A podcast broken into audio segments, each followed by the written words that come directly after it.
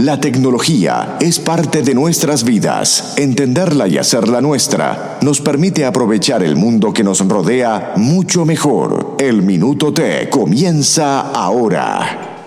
¿De dónde nace la idea de la fundación?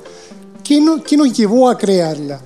La verdad es que viendo YouTube hace mucho tiempo atrás, eh, estábamos viendo, yo estaba viendo un video y me encontré con un video de una niña que se llama Amanda Amanda Todd vive en Vancouver, en Canadá, y ella el 7 de septiembre del año 2012 subió un video a YouTube en el cual contaba eh, su experiencia y cómo había sufrido bullying, cómo lo había pasado muy mal.